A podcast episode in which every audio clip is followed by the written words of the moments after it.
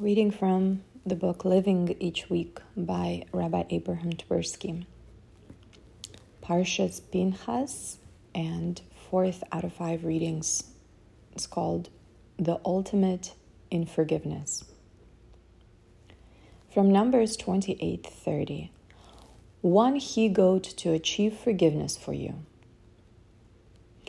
It is noteworthy that on every other festival, the Torah refers to this offering as sin offering. But on the festival of Shavuos, this word is not mentioned.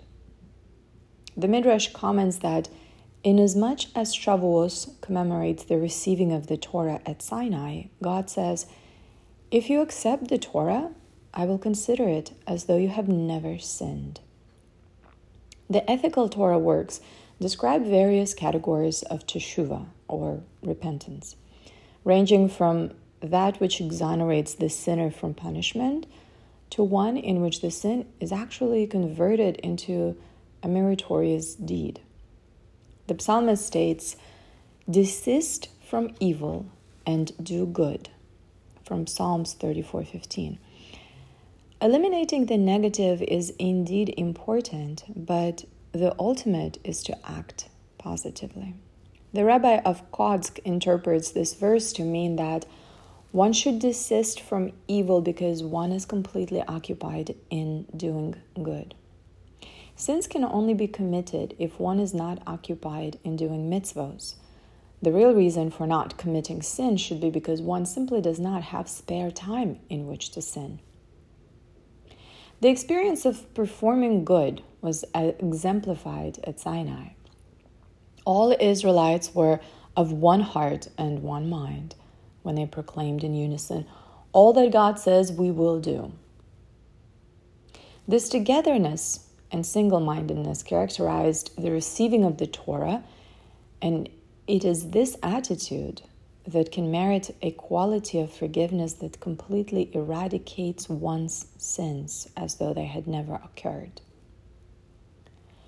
Yom Kippur is characterized by desist from evil and is indeed a day of forgiveness, an, an amnesty for offenders for whose sins there will be no reckoning. But just as unfolding a piece of paper does not eliminate the mark of the crease, so may the impression of a sinful life remain even after the sin has been removed. The forgiveness that is obtained by adopting the attitude of the Israelites at Sinai, however, a unanimity to do good, is of such quality that not even the slightest impression of sin remains. Each day we recite the blessings of the Torah, closing with a phrase that refers to God as He who gives the Torah in the present tense. The giving of the Torah is not a historic incident of the past, but a current phenomenon. Each time one adopts a mindset of accepting the Torah as characterized by the Sinai experience, an experience of single mindedness to do good, one is capable of achieving the ultimate in forgiveness.